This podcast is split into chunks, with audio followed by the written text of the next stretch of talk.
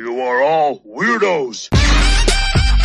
Weird science is the revolution.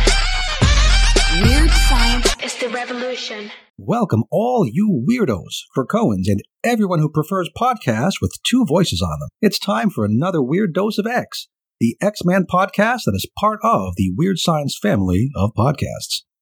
I'm Jason, and with me today, fresh from his trip to the Savage Land, is our pal Ruben. Ruben, how the heck are you today? Uh, I'm doing good. I didn't know that Chicago was the Savage Land, but why not? Well, we're glad to have you back. I, I I don't know if you uh, you listened last week, but I did manage to put out a uh, a solo podcast, which was a, a new experience for me. I, I, think I know I will prefer having someone to talk to rather than just blather into microphone, and I I expect our listeners will uh, appreciate that as well. So thanks for coming back.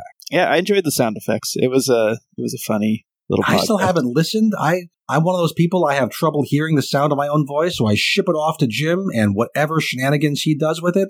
And now that I say that out loud, I know he's just going to mess with me even more. Insert sound effect here. Hey, boy. Yeah. Uh huh. Uh huh.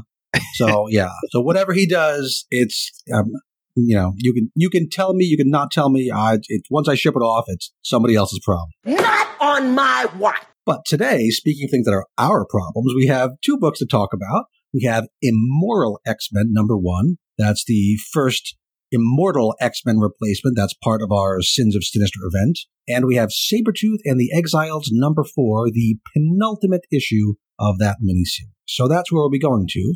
But first, I do have a little bit of news to talk about. Uh, if you were paying attention to Marvel stuff, you probably heard a surprise Hickman announcement. He'll be joining with artist Bryan Hitch on a four issue mini called Ultimate Invasion coming this June. Boy, Marvel really likes reusing parts of old event titles, don't they? Your, your secret, your ultimate, your, your, your heroes, return, all those things. They just like to reuse them again and again. And I guess they hope that people who bought the first one, well, you're going to keep buying anything with the same title.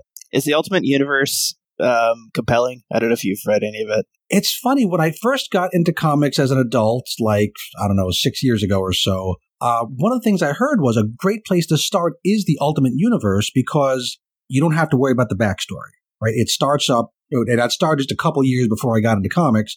So I was able to say, okay, here is a new start. So for me, a lot of my first views of iconic characters, you know, like a lot of the X Men and a lot of Spider-Man stuff and the Fantastic Four were all through that ultimate point of view. So it's kind of a, a, weird perspective, I guess. And some of it was good. It started off, I thought, really good. Obviously, everyone knows the first however many issues of Ultimate Spider-Man where they start off with Peter Parker and get into the introduction of Miles Morales for the first time. Yeah. Great classic stuff. Mm-hmm. Uh, so yeah, there's some good things. And then there's one point where I forget what the event was called, but there's a giant flood that takes out, I think, most of New York City. And like from then on, I was like, yeah, I, I think they lost their mojo.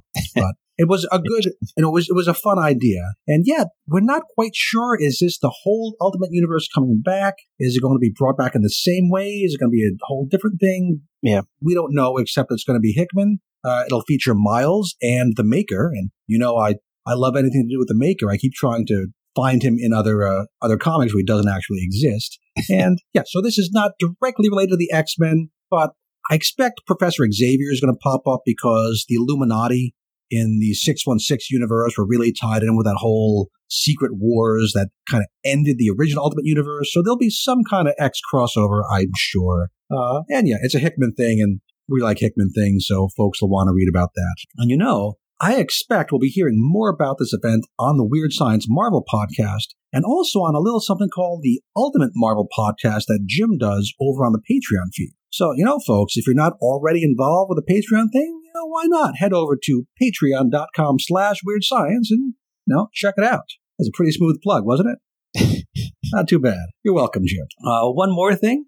Uh, uh, this is not really news, but it was something I happened to see on Kieran Gillen's Wikipedia page, so it was news to me. Uh, some of his earliest comic work was in a comic strip that he wrote for PlayStation's official UK magazine between 2003 and 2007. And you wouldn't think that's that's relevant, right? It's a long time ago, PlayStation, but it was called Save Point.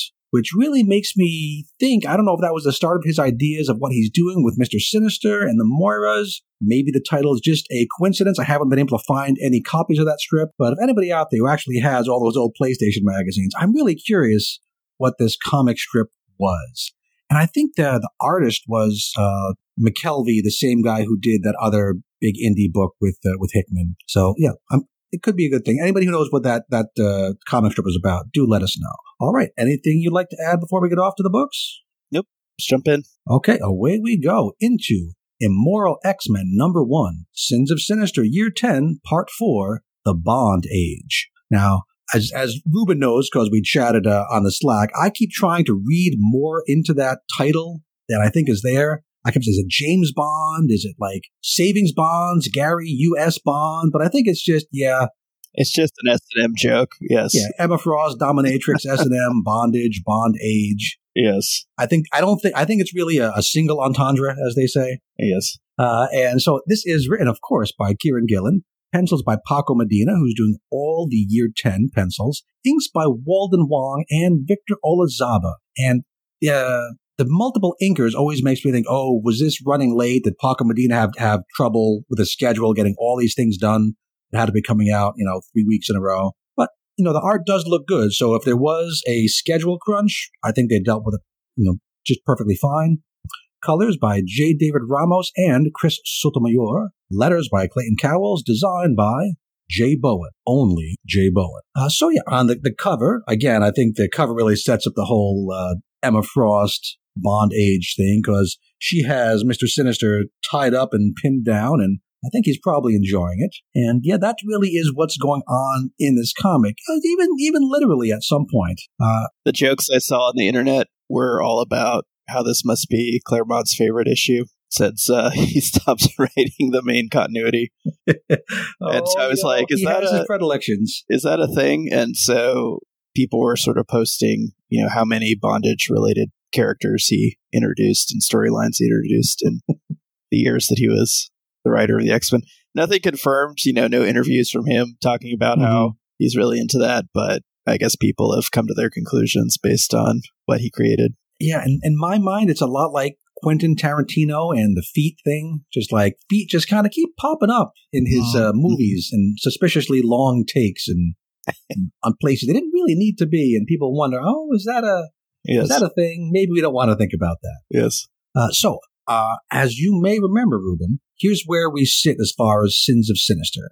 So, Mr. Sinister has used his own genes to take over the Quiet Council, kill off most of his enemies, and basically run the world. The only thing, though, is that Sinisters don't play so nice together, and these other Sinisters on the Quiet Council, they don't want to just defer to the original recipe, Mr. Sinister. They want to have their own proclivities. So he says, okay, no problem. Fine. This is what I have those Moiras for. I'm going to take all this knowledge I've gained. I'm going to kill off this Moira, go back to my post Judgment Day save point, and we'll start over, but with all this uh, extra knowledge so we can get even further in my next run of my video game. Except, Ruben, what uh, what goes wrong with Mr. Sinister's plan? Uh, yeah, the Moira clones have been taken by the Orbis Stellaris Mystique Destiny trio, and so he doesn't have the ability to reset anything. Yep, his lab, his entire lab is gone because that lab was inside an Unus the Untouchable gene powered black sphere. So I don't think that Orbis Stellaris and company can get into the lab, but they've They've moved it off to the world farm. And Sinister doesn't know even where it is. He doesn't know who took it, why they took it. He just knows all his Moiras are gone. Yep. Uh oh. So this picks up right from the end of the Sins of Sinister Alpha issue. So this is this Immoral X Men seems to be following Mr. Sinister and the Quiet Council. And it is structured very much like Immortal X Men was. We have a, a, a singular narrator. In this case, it's the sinisterized Emma Frost who's doing the narration. I missed that at first because in the first narration bubble, there's a very light blue uh, silhouette outline of the top of a chess queen. I didn't even see that my first time through. So I was trying to figure out is this is sinisterized Charles Xavier? Is this somebody else? But no, it's definitely Emma Frost all the way through. Oh yeah, interesting. That is really faded. I'm like zooming in now. It really I is, did yeah. not see that. It blends right in with that searchlight coloration in the background. So Yeah. it just, Like, oh, hey, I guess it was Emma the whole time. But yeah, so we start off just kind of taking a peek at what this world is like, which I think is a nice call because we're moving really fast. We have three years to talk about this 10 year period before we jump to 100 years. So we get this one little glimpse of what New York City, or now that we're told it's called New Essex, looks like. And I don't know what it is about dystopian futures and blimps, but they all seem to have blimps or zeppelins or airships. Have you noticed that? That's pretty it's, funny. It's a thing. Yeah. Like Doctor Who always has them. Uh, dystopian video games have them. I guess they just look ominous hanging over a city. yeah. And we've got, I think that's the Empire State Building with a big old red diamond on the top. Yeah, clearly things have, have not gone well for people. And we see we have a strike team put together to try to take out this rule of the Sinisters. And it's being led by Nick Fury. Okay, we know Nick Fury. And this is the younger Sam Jackson looking Nick Fury. He has a strike team of. Are we supposed to recognize any of these people? Uh, probably, but I'm not a big Shield reader, so I have no idea. They they look kind of like generic 1990s Wildstorm rejects, maybe. Mhm. That kind of you know you know, hot, you know big dudes and tough looking ladies with giant guns and pouches, lots of pouches. That kind of look. So yeah, we think okay, we're going to get a battle between uh, Nick Fury and the Sinisters, but it uh, it kind of falls flat, doesn't it, Ruben? Womp womp. yeah, because they just get a psychic command to just oh, let's uh jump out the window instead of going down this down the elevator.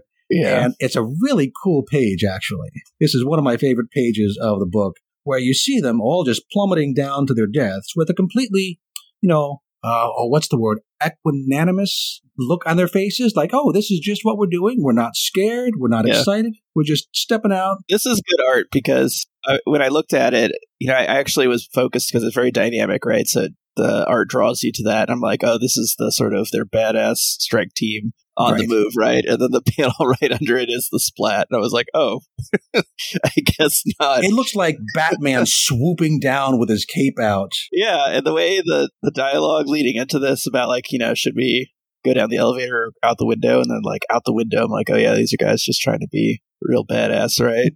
Right. it's one of those where a couple pages later you go back and you, oh, I had, I need to go back because I didn't realize what was actually happening there. It was sinister Charles Xavier making them kill themselves. But Yeah. this, this combination of the very dynamic, uh, composition with the, the Dutch angle and the diagonals and this team with their big guns and Yeah. then just, they have no chance against these sinister. They're completely outpowered. yes. They're outmaneuvered. There's, there's just nothing they can do. Even the mighty Nick Fury, which once again, we know this is all getting rolled back. Yeah. So why not have fun with it? I think that's really the big thing about this issue is more than any of the other writers, Gillen is leaning into, I can do anything here. I can have fun with this. It doesn't really matter if I mess up the toys because we're just going to put them back in a couple issues anyway. So why not just do everything I ever wanted to do? And then we pop over to Krakoa and we see, yeah, it was Charles Xavier, a little chat with him and Emma Frost. And apparently this has been happening all the time. And she's a little jealous of him getting to kill off the strike forces over and over again. the interesting thing, and this is, uh, I guess, I, I feel like this is something I said with Judgment Day as well. I, I really do like Kieran Gillen's writing. I find it engaging and dynamic, and his stories are awesome. But I always end up with these sort of questions of like wanting to know a little bit more about the parameters of kind of the situation we're in. It frustrates me. So we've got, you know, the sinister Xavier and the sinister Emma, and we see Xavier's kind of sad about what he's done, right? I, I need to know what exactly being a sinister means. I, I just don't get that. That that is a question that's sort of really nagging me. Like, what does this state of mind do to you? Is it just like you have no morals? Like, I, I wish somebody would explain. Like, what does it mean to be a sinister? That's an interesting question. And yeah, it is similar to Judgment Day, very much the same way, like we said, that we knew Judgment Day was going to get rolled back. Yeah, and it was like, what were the criteria of the judgment? Yeah, may- maybe there should have been a little more space between these events because it's kind of similar in that extent that we know this is going to get rolled back, and he doesn't take time to explain things, which I think that would bother me more if this was going to be a long term continuity, where if it's just a lark, then I'm Yeah. okay leaving it open and having having the space for discussion. I think it's an interesting question. What does it mean? What exactly does this sinister gene do that makes you such a jackass? Uh, and it, again, it doesn't make them obedient to the real Mister Sinister. it just makes them the same kind of jerk that he is, and that all his clones are, who don't. They all have similar things they want to get done, but they all want to be the ones in charge. And in this case, all these sinisterized characters also very much have at least a small, almost caricature version of the original character there as well. Like this Charles Xavier keeps talking about his dream, but you know, because he's sinister, he wants everyone to submit to his dream. And if you don't submit to your dream, I'm going to make you submit to my dream, which is the sinister part. Yeah. I will say too, just Not another subtle, art, but fun. another art comment that I laughed about is you see the Xavier, the sinister Xavier, he put a diamond on his Cerebro helmet so that you can see it, whether he has the helmet off or on. He just Of wants course. people to see the diamonds. I am surprised they're not all wearing capes. That would have been an interesting choice. That would be actually hilarious, yeah. And then pissing off the original. Okay, so now all the Sinisters get together and in one of those psychic meeting spaces like the Justice League does sometimes. Uh, this is made by Emma Frost, which is why it has, again, a bit of a bondage theme. Okay, I, I guess I'm seeing where that title comes from now. Uh, and what comes up is that uh, Hope is putting forward the idea that really the threat to us, and this is something she said in the Alpha issue as well, Earth is no longer a threat. You know, the Nick Furies of the world, the heroes of the world, they're not a threat.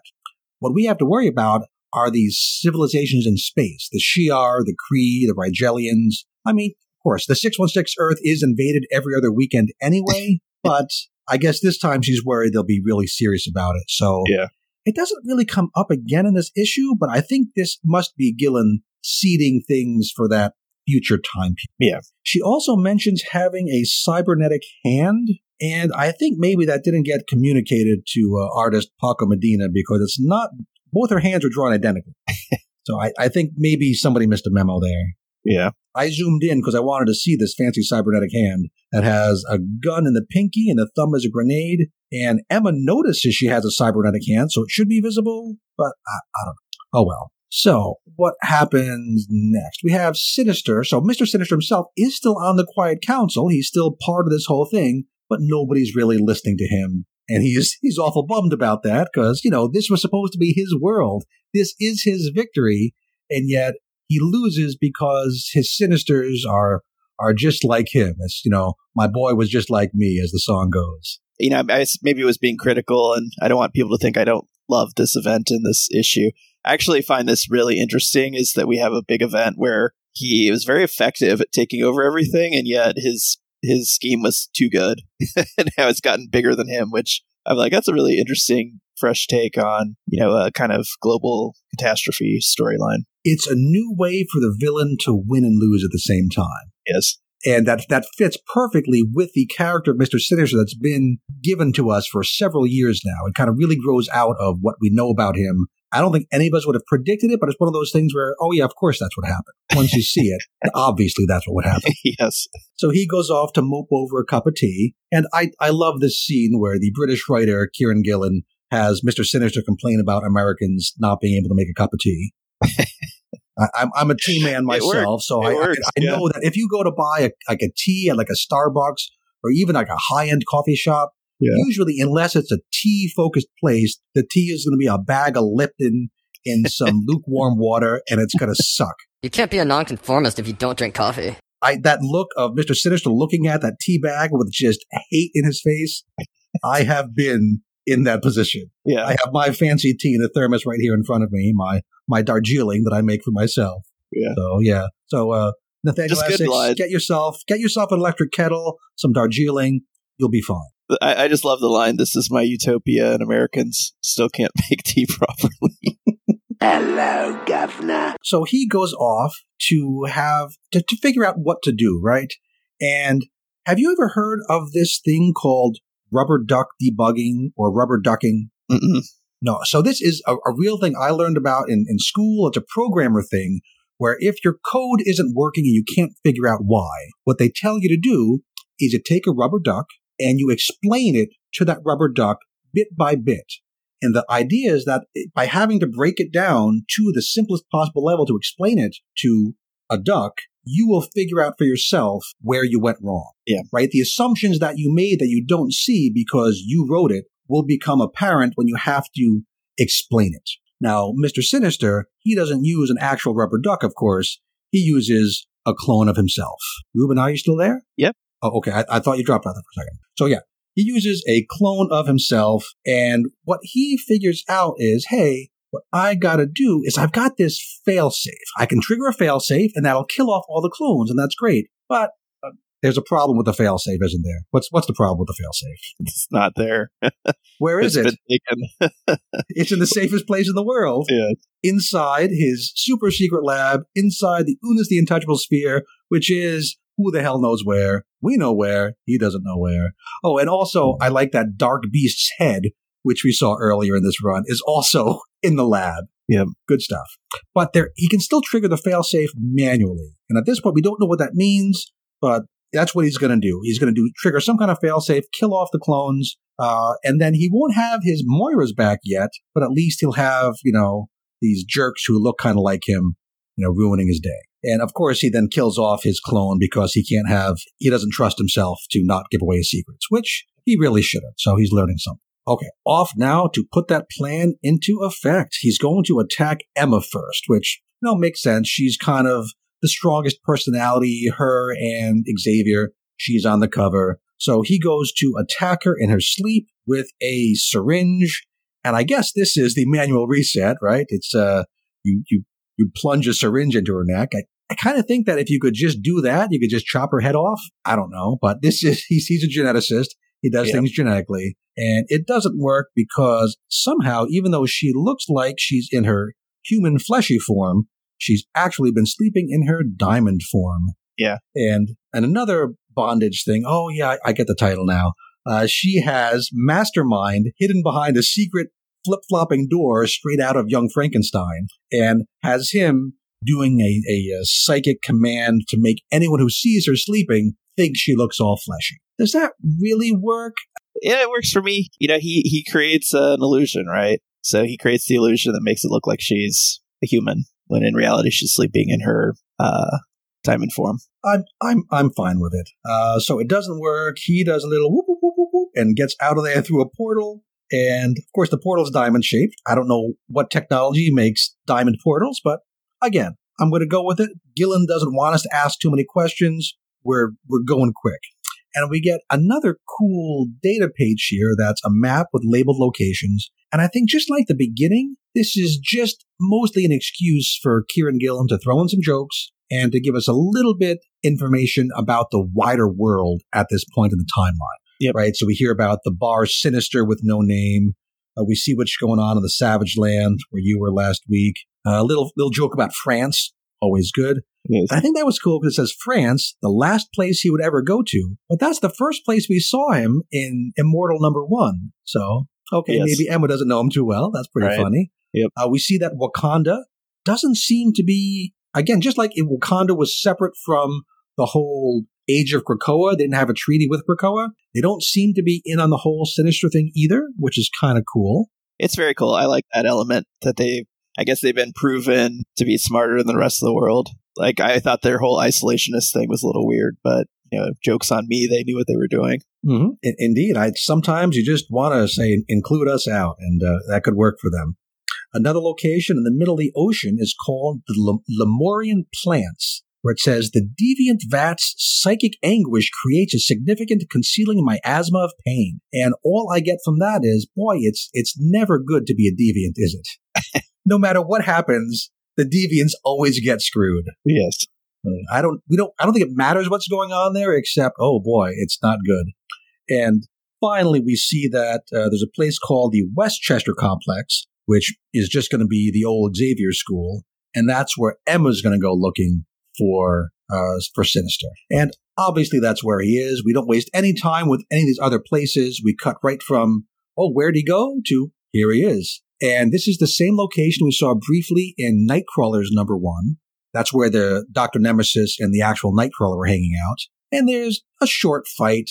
Uh, Sinister hits Emma with a Banshee slash Cypher sound gun that shatters her arm. Uh, but Emma just slaps on a Logan patch to grow it back. And here, Emma makes reference to an earlier fight where Sinister also removed one of her arms. And that was in 2011's Uncanny X-Men number one, written by Kieran Gillen. So he likes to he likes to remind us of some other things he's written in the past. And Sinister goes back to one of his favorite themes, which is Chim- Chimera made from Scott Summers. Yes. And this is Scott Summers mixed with the Nasty Boys. Are you familiar with the Nasty Boys, Ruben? Nasty boys.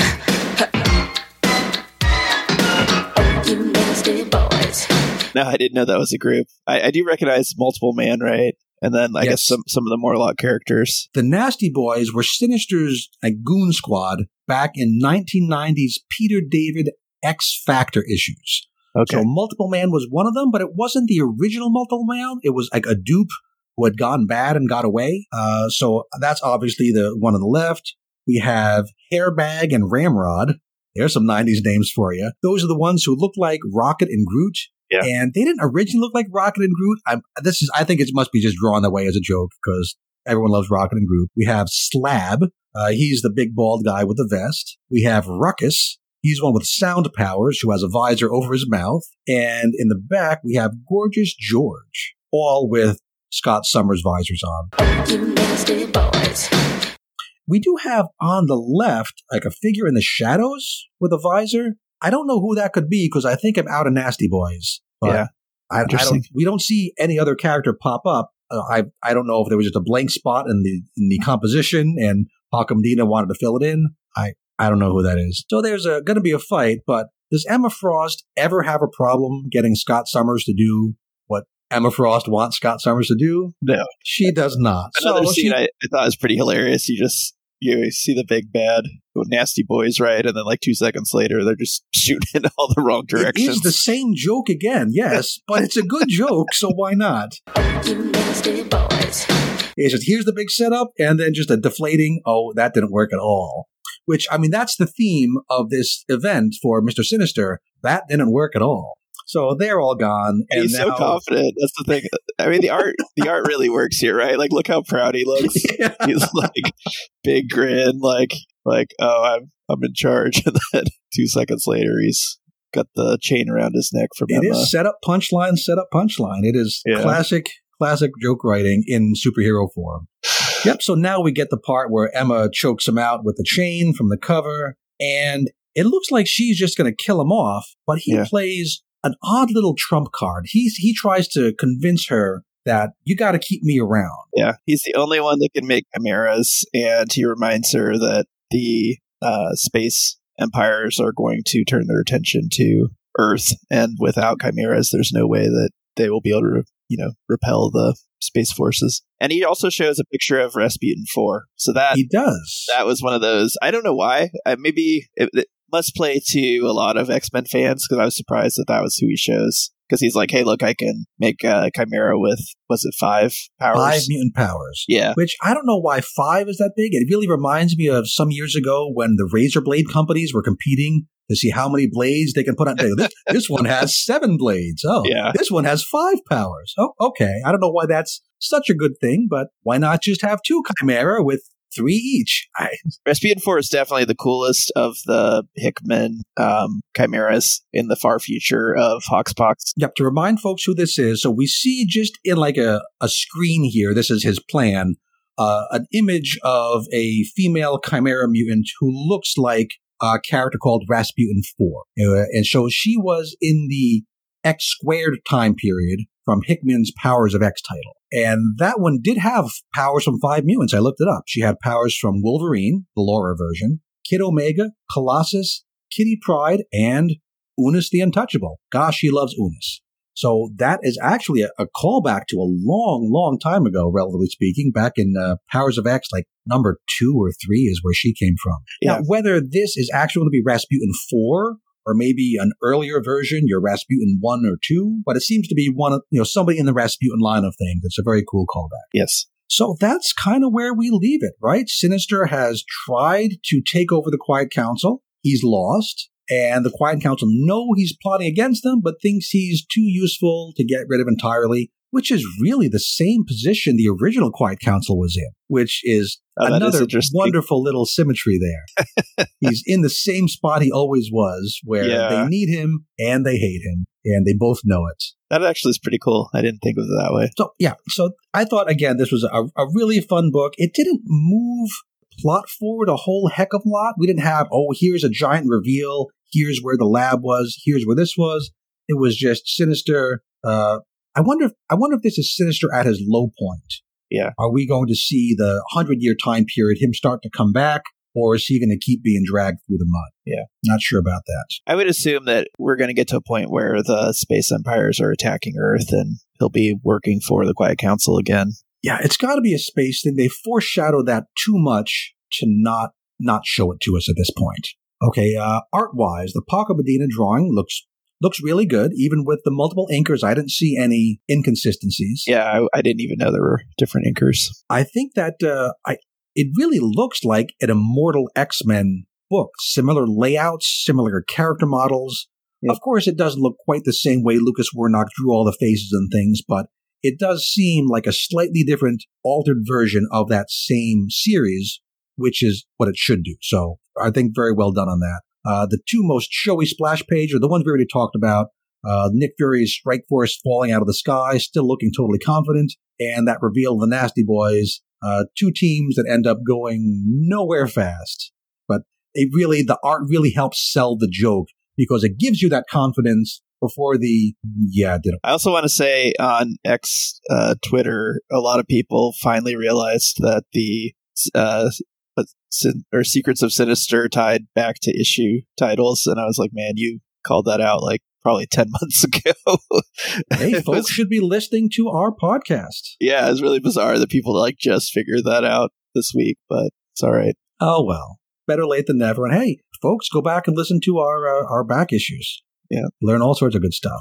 So that's about all I have to say about this issue. I really enjoyed it. Uh, it doesn't feel as weighty as some of the other other issues, eh, but it's just Kieron Gillen having fun, giving us a version of the characters that I really love. And for me, that's enough to give it an 8.5 out of 10. Yeah, I'll join you there. I usually hate these issues where you just kind of kill off characters, but given that it's kind of a ridiculous story that we know is not going to persist, it just doesn't doesn't matter to me that much that that's what's going on. yes, we're really learning what the tone of this event is, and this fits in very well with the tone. Yeah. Now, off to a book with a very different tone, and that at least I'm going to have a very different reaction to. Yeah. This is Sabretooth and the Exiles, number four of five, the penultimate issue of the series, written by uh, Victor LaValle, art by Leonard Kirk, colors by Rain Beredo, letters by Cory Petit, this time designed by Tom Muller with Jay Bowen. So both of them, both of them get the design credit here. So, yeah, this this uh, this series, Ruben, it started off kind of okay. It had me back on board, and it's kind of fallen apart for me. I wasn't even sure if the scenes were in the right order here. Uh, I'm not wasn't sure who was speaking, who was writing some of the memos. It's confused. He has let, uh, Victor LaValle has a thing he wants to get across, but I don't think he's really structuring the story part of it in a way to to make the story and his moral lesson really mesh together. Are you going to convince me otherwise, or are you on more or less on the same position as I Am am? I got to convince you this is amazing? Uh, no, I hated it. It was so bad. Okay. It's getting great reviews. It's getting like eight, nines, and tens, but I'm glad people are enjoying it. It's just I I don't think it's it's good. There's some things. Uh, let me just be critical because I hated it. The Sure. the art just sucks. The I mean, it's like really detailed, very similar to Immortal, right? Where like you've got emotions on people's faces and everything, but the layouts like it's just very blocky. It feels like super amateur in my mind. Like as well drawn as it is, just the layouts just don't work. Like none of the sort of you know wow like scenes hit. Right, people die, and it's just kind of in a weird small box. And There's there's one bit I thought was was drawn well while we're talking about the art that that visually I thought was arresting, and that was where the watery giant hand comes out of the ocean to grab Doctor Yeah. Barrington and the creation. part's okay. That had almost like a uh what's his name Land Landy the guy who gets accused of tracing too much Greg Land. it had like a Greg Land feel to it without the the pointy bits. yeah, Yeah. But I thought that looked okay. Like the actual art, the characters and stuff is very cool, but I just hate the layout. The layout just really irks me. And then the other thing I'd say is it's like written to be this like character driven story, but I hate every character. Like I could not tell you the personality of any particular character other than just like Annie likes babies. Okay. At one point, Sabretooth becomes like this silver tongued orator, winning people over with his words, Yeah. and all of the children are coming to him. And I don't think that's what Sabretooth would do. I think he'd rip their guts out. I think he would No. threaten them, not try to, you know, convince them with his his, his crazy ideas. That's Yeah. that's not him. It's it's He's not. Magneto. No, he's not Magneto, and Toad randomly just talking about how he feels left out. I'm like, where did that come from? It just all these sort of dialogue points where it's supposed to be like this is real talk, right, or something, and it's just not earned. So it just comes out of nowhere, and you're just like, okay, it's a dialogue piece. and then like the the exiles, there's a there's a scene where they're like, oh, we're we're feeling like a team. I'm like, what? Like you're doing the same shit you've been doing like every Yeah, issue, it wasn't right? Like, showing them really team up. So it, uh, it things it had pieces where you could see like what things were written in Victor LaValle's notes. I want to hit this. I want to hit this. I want to hit this. Yeah. But he didn't really connect them. So just to to set up where we are. So we ended last issue with our heroes still in the astral plane. And Yeah. Dr. Barrington and the creation headed to Orchis Station 4, which is called the Infernal Nursery. So that's where we thought we're headed. We're going to the Infernal Nursery, and we Mhm. still got to get our heroes out of the astral plane. So here we jump forward in time. Uh, our heroes, plus, I guess, all the mutants who were trapped in Orchis Station 2, where we left them, are now aboard this giant flying sailing ship, which is only explained in a data page yes. that it feels like it was tacked on at the very end. Like, oh crap, uh, what is this thing again? I don't know. Make it a data page. yeah. It, it again, this data page doesn't work as a data page because this would not exist in the world, right?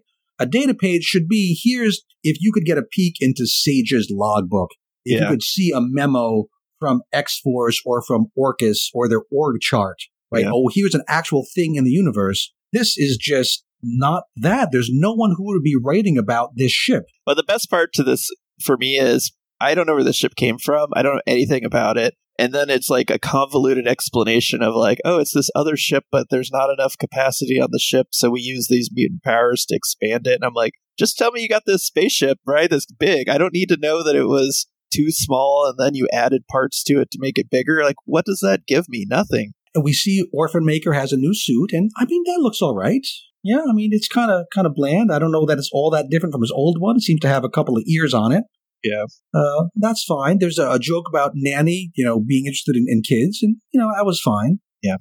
and we get another uh, Orchis memo, and I was confused because I thought these were coming from Doctor Barrington, but this I think is coming from uh, the general contractor who worst kept secret in the world is its Graydon Creed, but it has the same exact voice as the Dr. Barrington memos were. Yeah. Right? So it's it's the Bendis thing where they all sound the same, they all sound like Bendis. Maybe that's the problem here. Every character seems the same.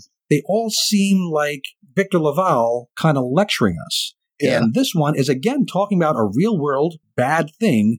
This is about uh, Native American children put in boarding schools and being kind of denied their culture. And here it's supposed to be meshing within the story this place called the Infernal Orphanage. Did I say is that what it's called? Infernal Nursery. Yeah.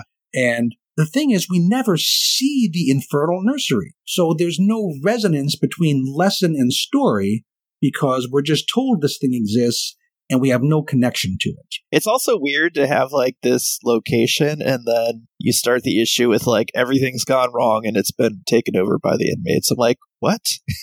And a complete coincidence, right? like, where did that has come nothing to do with Sabretooth and the exiles or any of our characters. It just happens to have this mutiny there, this prison break? Yeah. that we really don't get to see except for two panels of not even the the orphans. Yeah. It just happens to go kablooey as they're heading there, and we never get to see inside. And I don't even know exactly what happens, right? Like you see, uh, I guess this is some sort of scientist saying, don't come to the station. It's been compromised. And then you see another scientist. He got kind of Kitty Pryde phased into the machinery, I think. Yeah. It's just really unclear. Like he's just sort of Yeah, in the, wall. The idea is the idea seems to be there's all these super powered kids there who Yeah. took over and I think the whole thing was originally on top of the ocean, but now they brought it under the ocean. I don't Yeah. think it originally belonged under the ocean. Yeah. So Dr. Barrington, the creation head there, they have a little chat. She's still looking horrific after taking off uh, Orphan Maker's visor. That was a, a poor choice on her part. They get pulled under the ocean by that giant hand we talked about.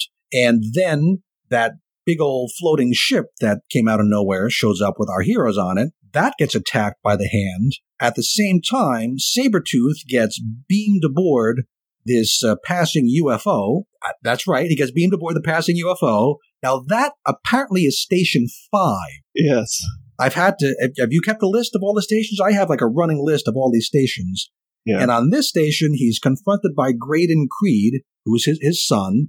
Uh, we do get some actual thought bubbles on this page, and that's been a thing in this book. A couple issues in a row now, we've got thought bubbles, and modern day Marvel does not have thought bubbles, which again makes me think that some editor at the end tried to fix this mess by putting in explanations, like wedging them in. That's funny. And oh my god, I can't even explain this last page, Ruben. What is? Tell me what's happening on this last page reveal. The multiversal Sabretooth that came out of nowhere. Yeah, so basically, Graydon Creed has been hunting multiversal Sabretooths and killing them, Ugh. and this is the last Sabretooth he's got to kill, I guess. And he's got a bunch of heads on walls. Now, And the- Graydon the- Creed has been an anti-mutant guy Yeah. in the past, and now I get the feeling that uh, Victor LaValle doesn't know that this same exact go through the universe and hunt all the versions plot is happening in Dan Slott's End of the Spider Verse and has been happening in Jason Aaron's Avengers for like a year now. So to have this be the big aha surprise, here's the big thing. He's Yeah. going through the multiverse hunting all the Victor Creeds. It just it falls flat. I don't know. Did the did his editors tell him, Victor, this this is a thing. Everyone's everyone's doing this. You're not original. Have the editors read those books either? I don't know. it's just rough because we also find out that the the the other Victor Creed that was in the um oh gosh what astral plane right they found one Oh, in, yeah, in the him. astral plane and then they're like we got his body back into the physical world but that shouldn't happen because it's a psychic projection he must be a strong psychic and then he just dies Yeah, there's a whole again. It feels like they're trying to explain it after the fact. Like, oh, there was a physical body in the astral plane. That shouldn't happen. And I'm like, Yeah. yeah, I agree. That shouldn't happen. Is there an explanation? No, the Yeah. explanation is, gosh, that's weird. gosh that's weird and then it's like at the end oh well that was a multiversal Victor Creed that had psychic powers that Graydon Creed easily defeated what I guess it's just easy at this point just to go to the multiverse, right? Like everybody knows about it. Your common person is just like, yeah, I'm gonna go get in my multiversal ship and go kill. Any any corner you write yourself into, just say multiverse, and now you, you can move forward. This is a total train wreck. I'm ending this. I'm just going to call it a five out of ten and, and not think about it too much. Yeah, So I, I look back at my old scores, and I, I started with a seven and a seven point five, and last issue I went down to a six. Now I'm down to a five, and we've got one more issue of this. I know some people are loving it, and if you're out there loving it and you think we're missing the brilliance, please, I I, I want to enjoy the book. So if there's something you think I'm missing, let us know. Write in, tweet. we didn't even talk email. about the, completely out of nowhere Madison Jeffries death. So they show up in Oh, their yeah. space boat, and then uh, Water Hand comes out and like picks up Madison Jeffries and like just rips him Oh, apart. well, here's okay, the progression. It picks him up, and then uh, the other guy is Third Eye, I think is his name. yeah, Uh, they oh no, or, or Melter says they're going to rip him in half, and then they rip him in half, and then Third Eye says Madison Jeffries is no more. But at the same time, we see some sparklies, which I'm pretty sure is Madison Jeffries putting his consciousness out into some other bits of floating plastic garbage. I think he's now one with the Pacific garbage pile or garbage island or whatever they call it. So I think that's what we're going to find out next issue. He's obviously not really dead. Also, if I am getting ripped in half by something, please say something more. Have, have like more of a reaction than Ruben Pagan is no more. It's like really, that's what you say after you see like a water hand come out of the boat and like rip your buddy in half. like, oh crap, I think I'm going to puke, something. Still, Yeah. any kind of reaction. So, yeah, I think we've kicked this around enough. Uh, maybe the last issue will let us know and have us retroactively reflect on, oh, here's what we missed. Yeah. Hope, hope springs eternal. Yeah. But those were the books we had this week. Uh, next week is kind of a strange week. Sins of Sinister takes a week off, so we don't have anything happening in that timeline at all next week. It'll come back the week after that with the first of the year 100 entries, which this time will start with Nightcrawlers number two. So next week we have just two books to talk about, including the number one issue of a new miniseries, which could be exciting? Question mark. And that is Rogue and Gambit number one, written by Stephanie Phillips, who is most known over at DC for writing Harley Quinn and Wonder Woman. And uh, if you listen to the DC podcast, and why wouldn't you? Uh, you've probably heard uh, Jim and Eric say usually not very great things about those books. So sometimes a writer needs to find the right time and place and character. And hey, perhaps this will be Stephanie Phillips showing us what she can really do. Again, I'm, con- eternal.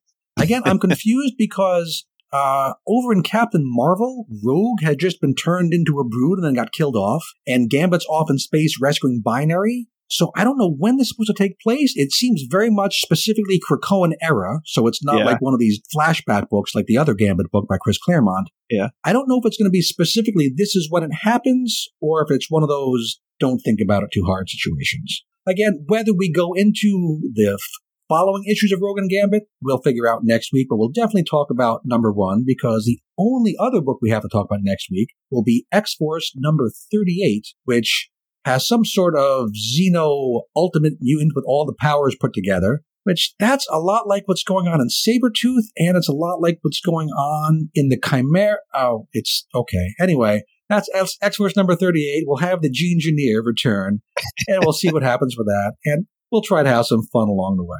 Yeah. Okay, so Ruben, anything you want to add before we uh, wrap this sucker up and move on with our day? Nah, I'm just gonna say read read more X Men comics. Do what Can we say. skip next week? I know we can't, but man, I'm not looking forward to it. we're gonna have we're gonna find some fun stuff to talk about, even if we, you know, just like on the DC DC podcast, even the bad books can be fun. So hey, everybody, go read some X Men comics. You are all weirdos. Weird science is the revolution. Weird science is the revolution.